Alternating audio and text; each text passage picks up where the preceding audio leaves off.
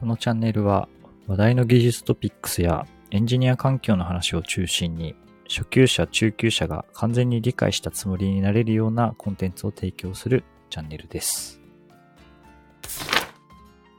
今日は那須さんの持ち込み企画ということで、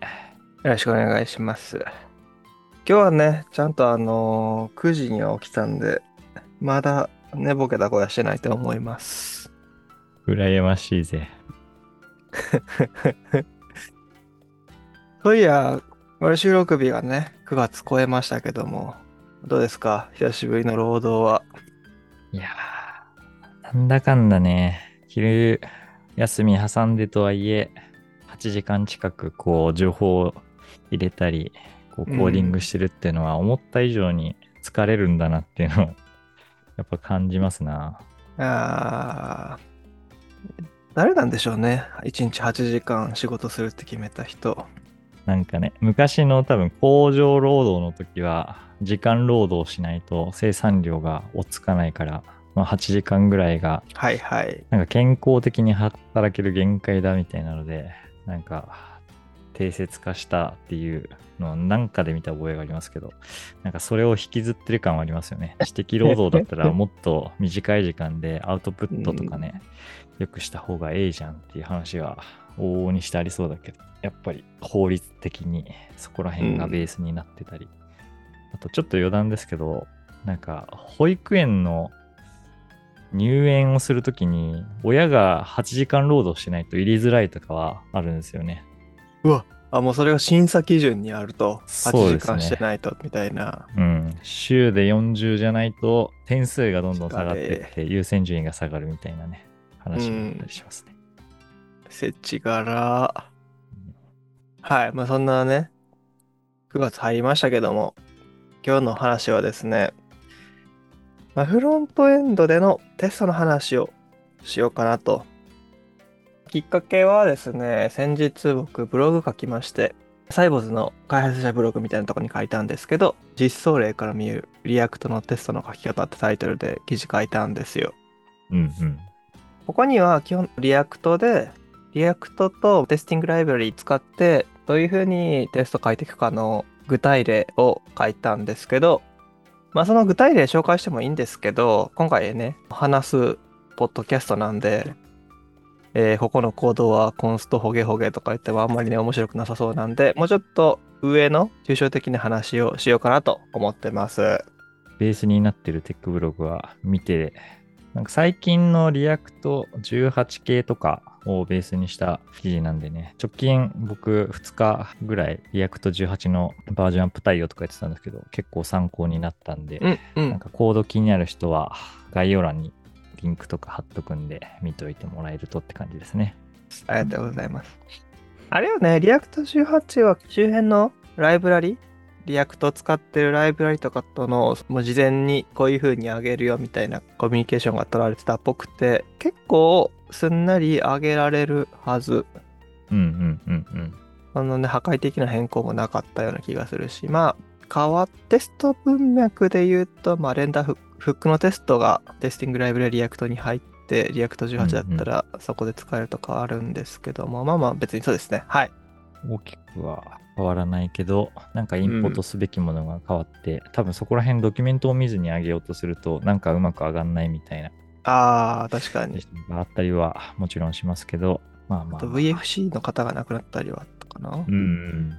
まあちょっと React の話になっちゃいますけど、 children 系の型制約が ReactNode とかになったんで、こうカスタムして入れたくて、なんかデート型みたいなやつとかを、はいはいはいはい。 children で受け取るような型設定にしてると、ちょっと型エラーが起きたりとかはありましたね。 React FC の方の解釈変わりましたもんね、 children のうん。FC 型の Functional Component 型が。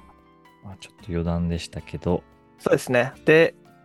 今回のそのフロントエンドのテストの話なんですけども、まず最初にフロントエンドから見て、どういったテストが取れるのかっていうのをこう、さらっとおさらいするとこから始めようと思うんですけど、うん。KK の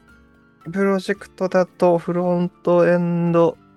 知ってはいるんですけど、まあ、もしかしたらね、そこから変わってることあるかもしれへんので、うんどういう観点でふテストとか、あもし入れてたらでいいんですけど、入れてたりします？フロントエンド関連で言うと。そうですね。フロントエンドは、まあ、プレーンなタイプスクリプトのテストのために JST を入れてやってユニットテストをしていて、はいはい。 React のコンポーネントも一応コンポーネントテストでまさに Testing Library とかを使ってテストをかける状態になっていて、一応ちょっと書いていると。で、それ以外だと、ビジュアルリグレッションテストとか、あとスナップショットテストという文脈で、ストーリーブック使ってやっているものと、サイプレスで E2E みたいな、まあ割とフルフルで導入はしてるけど、あんまりカバレッジとか良くないような状態にはなっているって感じですね。なるほど、なるほど。そうですね。その、いくつか種類、フロントエンド観点からのテストの種類、さっき言ってもらったんですけど、一個ずつちょっとどんな内容かを話してくれればと思うんですけど、まずスナップショットテストですね。で、結果言ってた。スナップショットテストって何ですか？どういうのやってるんですか？基本的にはストーリーブックのカタログに書いてあるコードを実際に HTML の、まあ、タグをうん。出力して、それを保存しておくと。で、実際に何かコードの変更とかがあった際に、その変更した後の、まあ、タグ、HTML タグの出力と保存してあったものの付き合わせで差分があったら、まあ、テストが落ちるみたいなことをやっている感じですね。うんうんうんうん。まあ、コードに変更があるかどうかを見てるわけですね。スナップショットテストで。そうですね。で、次に出てきたのが、あとビジュアルリグレッションテストですね。はい。これは、あの、実際に見た目の部分の差分をチェックしてるんですよね。毎回毎回。ストーリーブックでやられてるとは思うんですけど、ストーリーブックで描画されたものをスクショしといて、変更前と、プルリクを作る前と後で、その、例えばコンポーネント、ストーリーブックだとコンポーネント単位になると思うんですけど、コンポーネントごとの見た目が変わってるかどうかをチェックするみたいなのが取れると。ビジュアルリグレッションテストを導入すれば。うんうん。で、タイプスクリプトのテストっていう話の文脈で言ってた JST ですね。うん。JST もまあ JavaScript のテスティングのフレームワークというか、テストランナーというか、うん。として使われてるものですし、まあ今言った場合テストとかでもいいですし、とりあえず書いた JavaScript に対して、その JavaScript のコードがちゃんとインプットアウトプット正しくなってるかどうかをテストするときに使えるみたいな。うん。で、コンポーネントのテストの話があって、それがまあ Testing Library 今やって使っているよっていうところなんですけども、この Testing Library に関して言うと、 Jest と、まあ、JSDOM みたいなものを使って、テスト環境上というか、JST 実行してるときに、疑似的にその対象、例えば Testing Library で React 以外にも対象のフレームワークっていくつかあるんですけど、まあ、素で使おうと思うと、Testing Library DOM やったっけな？何やっけな？名前ちょっと忘れたけど、普通に DOM を扱えるやつもあるんですけど、 Vue だったりも Svelte。Vue も扱えたりもしますし。で、そこで疑似的にそのコンポーネント、例えば React Testing Library 使うと、 React のコンポーネントをブラウザでレンダリングしたような感じを Jest 上でシミュレートしてくれて、で、そのレンダリングされたコンポーネントに対していろいろと操作をすることで、その操作が実装者が意図したものになってるかどうかみたいなことを確認してくれると。テスティングライブラリを使え使うと。で、最後にサイプレスを使った E2 テストとかの話があったと思うんですけど、E2 テストではイメージある人も多いとは思うんですけども、フロントエンド、バックエンド一貫してテストを行うもの。うんで、E2 に関しても、実際にデプロイされた環境に対して、もうやからね、なんかステージング、ドット、なんとかなんとかみたいな URL に対して、サイプレスとか実行して、実際にブラウザ上でカチャカチャやるテストもあれば、環境ごとね、作ってやるみたいなうん。戦略もあるとは思うんですけども、そういったものがあると。もう一回一覧でまとめると、スナップショットテスト、ビジュアルリグレーションテスト、まあ、JEST とかバイテストを使ったユニットテスト、JavaScript のテスト、で、テスティングライブラリ使った、まあ、コンポーネントとかのテスト、で、E2 テストの5つがある。うんざっくりと。この他になんかあるかな？フロントエンド観点で。まあ、僕が思いつくのはさっとこんな感じなんですけど、うん。まあ、今回の文脈だと多分自動テストという扱いにはなってると思うんですけど、単純なテストだとモンキーチェック的な、ああ、はいはいはいはいはいはいまあ、。QA に近いんですかね。っていうテストも一応区分としてはありますよね。そうですね。あとあれか、なんかわざと障害を起こしてやるとかもあるっけ、はいはいはい。カオカオス。やべ、単語で。カオスエンジニアリング的なニュアンスは確かにありますね。どっちかというとそれってバックエンドの方が近いのかな？そうですね。バックエンドに障害が起きた場合にうんぬんかんぬんみたいな。まあ、モックしてそれを再現するっていうのが多分フロントのテストコードとかでは書かれたりするかもしれないけど、まあ、それを実際に本当に起こしてみて、じゃあ対応できるのかみたいな。ちょっとね、避難訓練に近いようなニュアンスなのかな、そっちは。そうですね。まあ、なんでフロントエンド観点で言うと、さっきの部分のテストがいろいろあるのかなと。うん。まあ、それぞれのテストなんですけど、それぞれのテストの種類によって良さもあるし、ちょっとなんか、例えば入れるのにコストが高いとか、うん。メリットデメリットがあると思うんですけど、まあ、それぞれのメリットデメリットをちょっとですね、改めて考えて話していこうかなと。うんうんでもここからがもうアジェンダにはその場のノリでっていうふうに記載してるんですけどう、ん。まあ、前提になるとこだと思うんですけど、そのテストがカバーする領域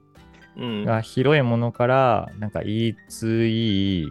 ビジュアルリグレッションテスト、スナップショットテストが、まあ、ほぼ同列に近いレイヤーにあって、うん、で、ちょっとスコープが狭まってくるとテスティングライブラリー、まあ、うんさらにジェストの方が多分もっと細かい領域をカバーしてるのかなっていううんまあ前提はあると思うんですよね。うん、うんうん。いいですね。まあ、なんで、その話で出た領域が、領広い領域をカバーしている E2 テストからそしたらメリット、デメリットをですね、見ていきたいんですけど、まあ、僕、そうですね、個人的に思うのは、その KK がさっき出てくれたように、E2 テストって領域が広いのが、いいところでもあり、悪いところでもあるかなとは思っていて、うん。まあ、さっきの話でもそうなんですけど、実際にもうデプロイされた環境に対して、まあなんかもう、社内アクセス、社内からアクセスできるとかはあると思うんですけど、もうステージングの URL がある状態のものに対して、サイプレスだったり、プレイライトとか使って、E2 テスト書く分には、そんなにコストは高くないかなとは思ってはいるんですね。うん。まあ、ただ、その E2 テストでやるときに、フロントエンド、バックエンド一貫してるんで、例えばその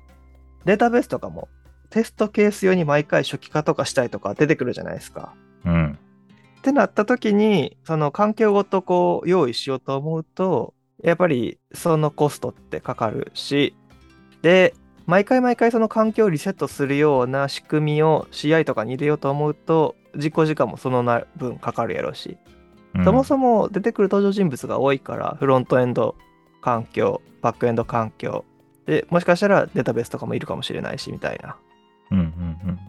その登場人物が多い分、毎回毎回それを用意しようと思うと、自己時間とかも増えたり、コストはかかるかなっていうのがデメリットの部分かなと、個人的には思っている。うん。うん。僕もおおむね同じような意見で、やっぱり机上論最強テストはやっぱ E2E だと思うんですよね。実際の環境でやるからね。ユーザーのユースケースに合わせてテストケースをまるっと作って、本当それに対してカバーしている領域っていうのは、本当広いから、下手に単体テスト書かなくても、なんかいつい書けばいいじゃんみたいな思考が働くんだけど、まあまさにそこが落とし穴みたいなデメリにつながる部分で、やっぱりね、そういうテストケースをどう作るかっていうところで配慮してシステムをリセットするみたいな話とかがありましたけど、そういう問題とか、あとはテストに時間がかかるっていうのは結構僕デメリットとして大きいなと思ってて、うんうん。手元で動かすにしても、試合で動かすにしても、いや E2E だけやればいいじゃんで、それ E2E で全部カバーしようとすると多分めちゃくちゃ実行時間がかかりすぎて、結果、開発速度めちゃくちゃ下がるみたいなうん。話とか、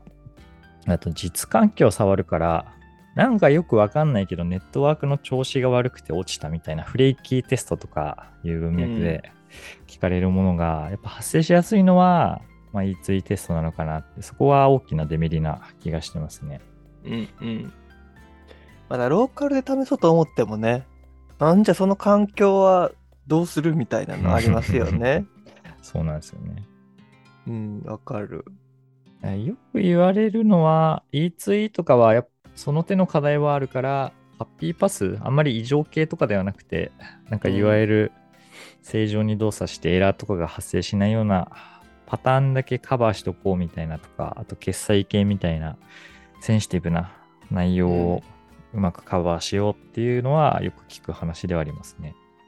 ですね。うん、本当にここはサービスとして落とせない部分には、めちゃめちゃ E2E 使った方がいいやろうし、もう決済系とかまさにね、結局、まあ自前で決済作るにしろ、ストライプとかのね、あのサービス使ってやるにしろ、そこも含めてテストしないと不安やしね、サービス作る側としても、一気通貫でやっとかないと。うんそういう時には使った方がいいと思うけども、やっぱ今言ったようなデメリットはあるよねと。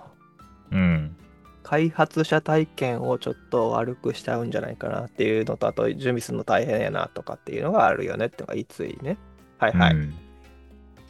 じゃあ次、ビジュアルリグレッションテスト。実際の見た目が変わってるかどうかを毎回毎回チェックしてくれるようなテストですね。うん。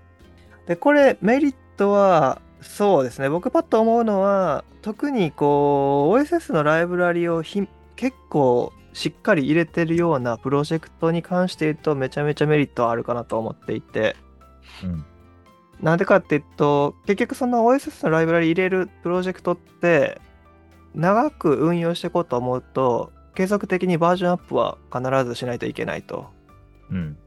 で、バージョンアップすると、見た目がね、変わることがある。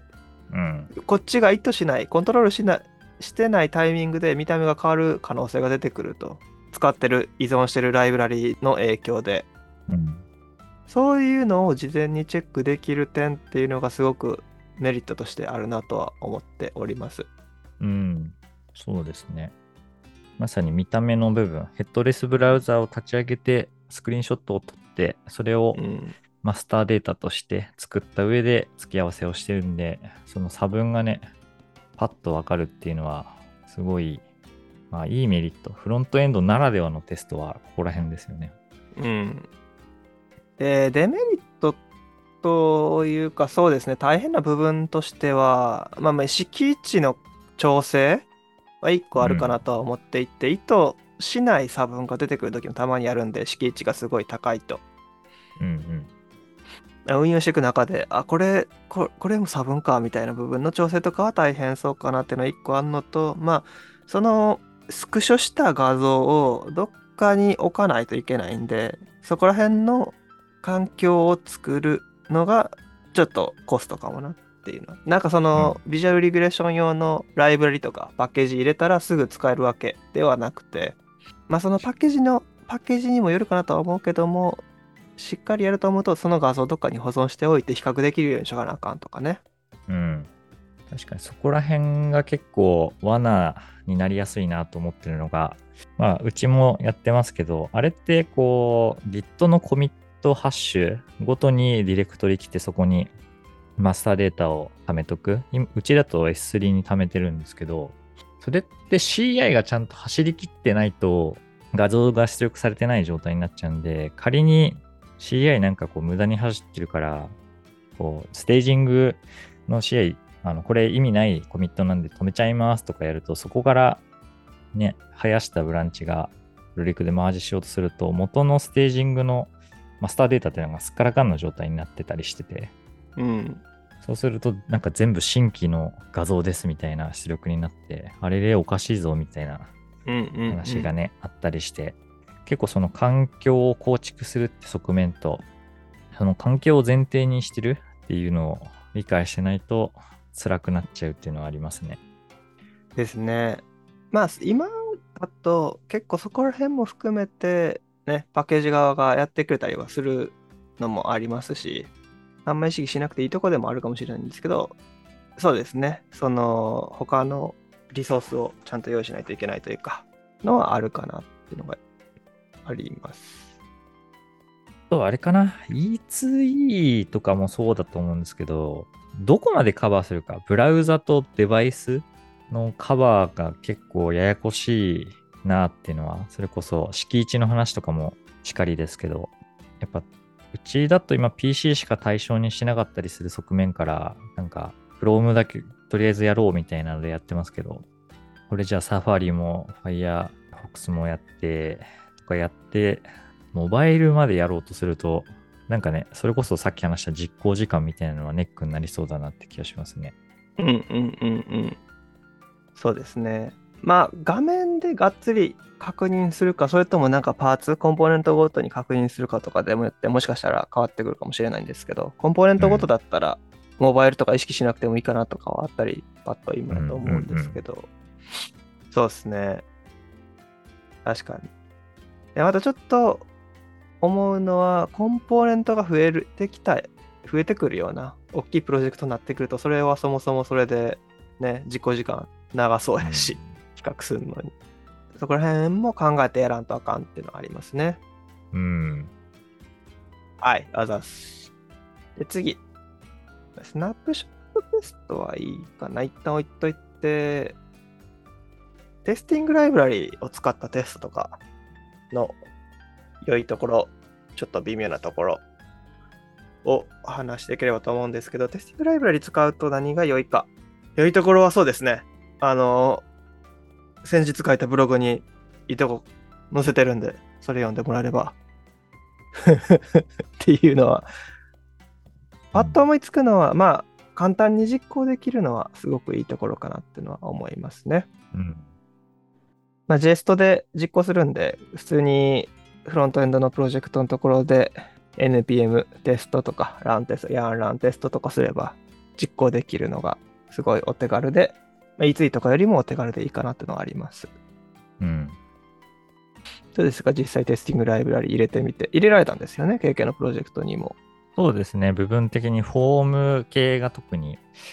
ちゃんとテスト囲んでみたいなのでやってますけど、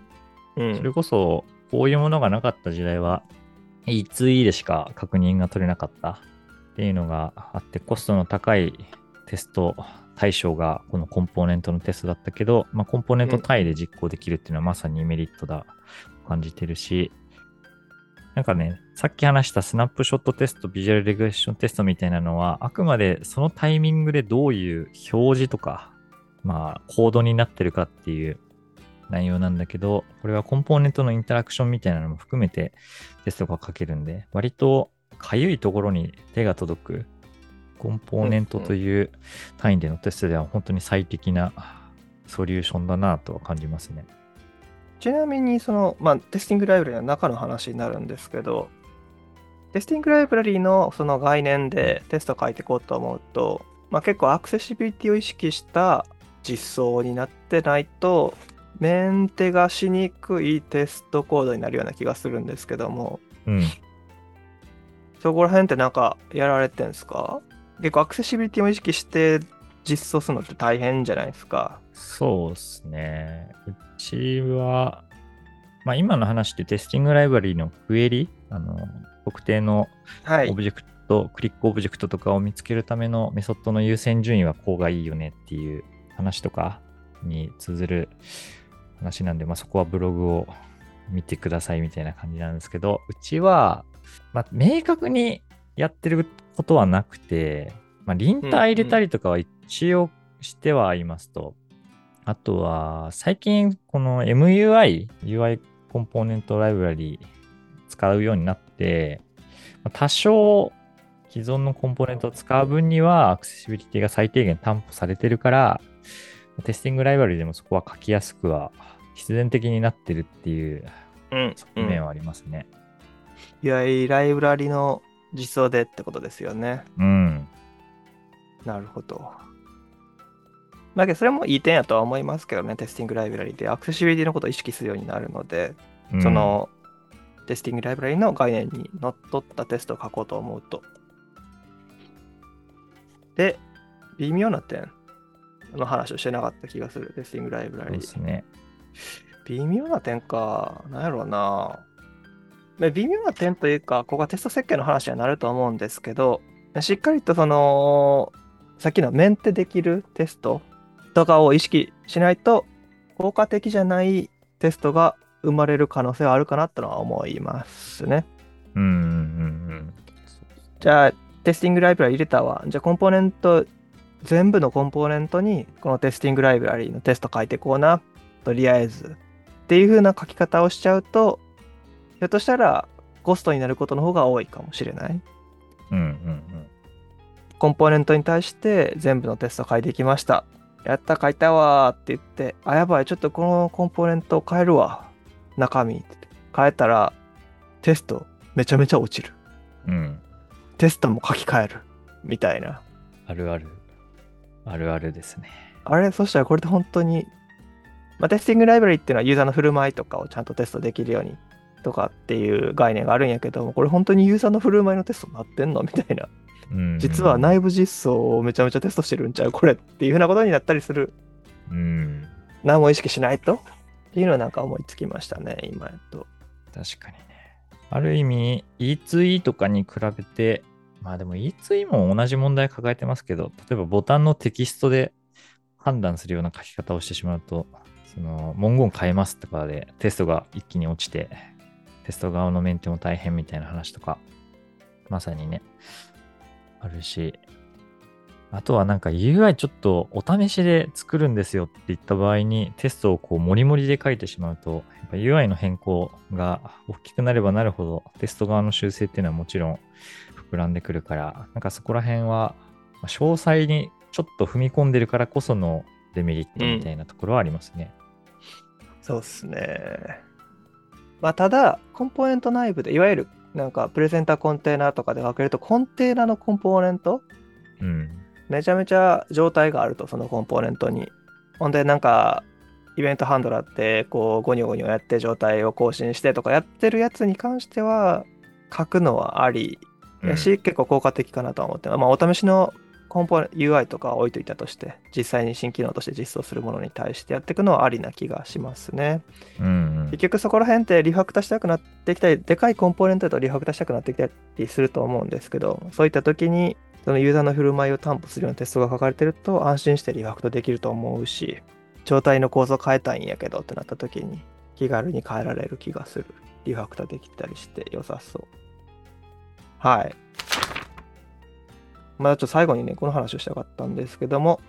あんじゃあちょっと今回フロントエンドどういうテストがあるんやっけとかいうのとか、あとそのテストの種類のによって良かったところ、微妙なところとか話したんですけども、じゃあ01のプロジェクト、新規プロジェクトに、まあ、フロントエンドのテストを導入するとしたら、まあ、どのテストを入れるのがコスパいいかなみたいな話をしたいなと思います、最後に。うん。